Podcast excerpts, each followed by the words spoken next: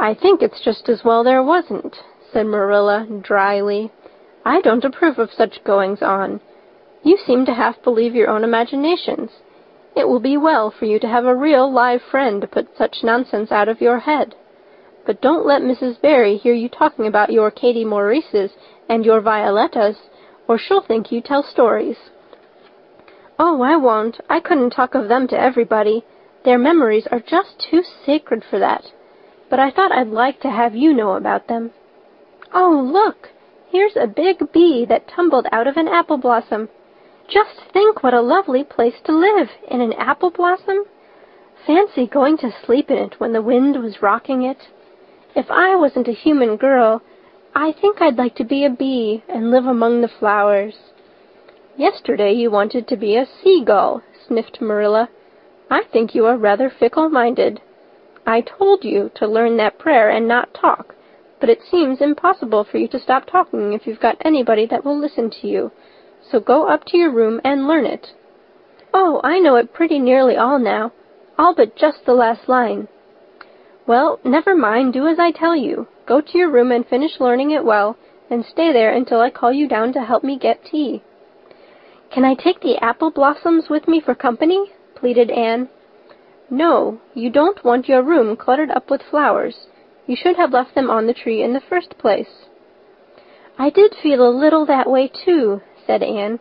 I kind of felt I shouldn't shorten their lovely lives by picking them. I wouldn't want to be picked if I were an apple blossom. But the temptation was irresistible. What do you do when you meet with an irresistible temptation? Anne, did you hear me tell you to go to your room? Anne sighed, retreated to the east gable, and sat down in a chair by the window. There, I know this prayer. I learned that last sentence coming upstairs. Now I'm going to imagine things into this room so that they'll always stay imagined. The floor is covered with a white velvet carpet with pink roses all over it, and there are pink silk curtains at the windows. The walls are hung with gold and silver brocade tapestry. The furniture is mahogany. I never saw any mahogany, but it does sound so luxurious. This is a couch, and all heaped with gorgeous silken cushions pink and blue and crimson and gold, and I am reclining gracefully on it.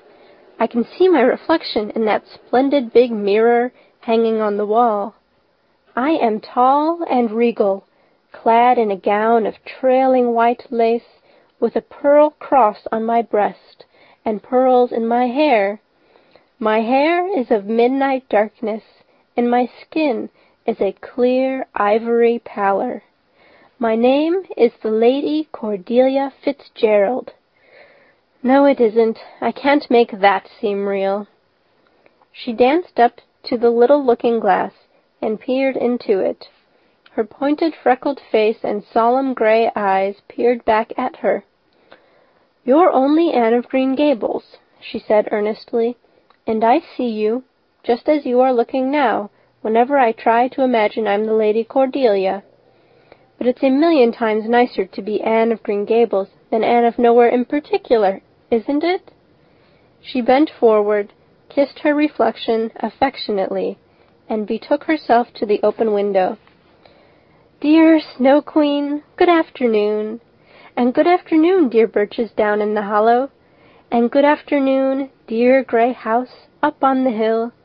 I wonder if Diana is to be my bosom friend.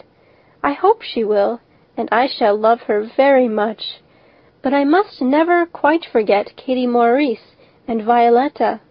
They would feel so hurt if I did, and I'd hate to hurt anybody's feelings, even a little bookcase girl's or a little echo girl's. I must be careful to remember them and send them a kiss every day. Anne blew a couple of airy kisses from her fingertips past the cherry blossoms, and then with her chin in her hands, drifted luxuriously out on a sea of daydreams.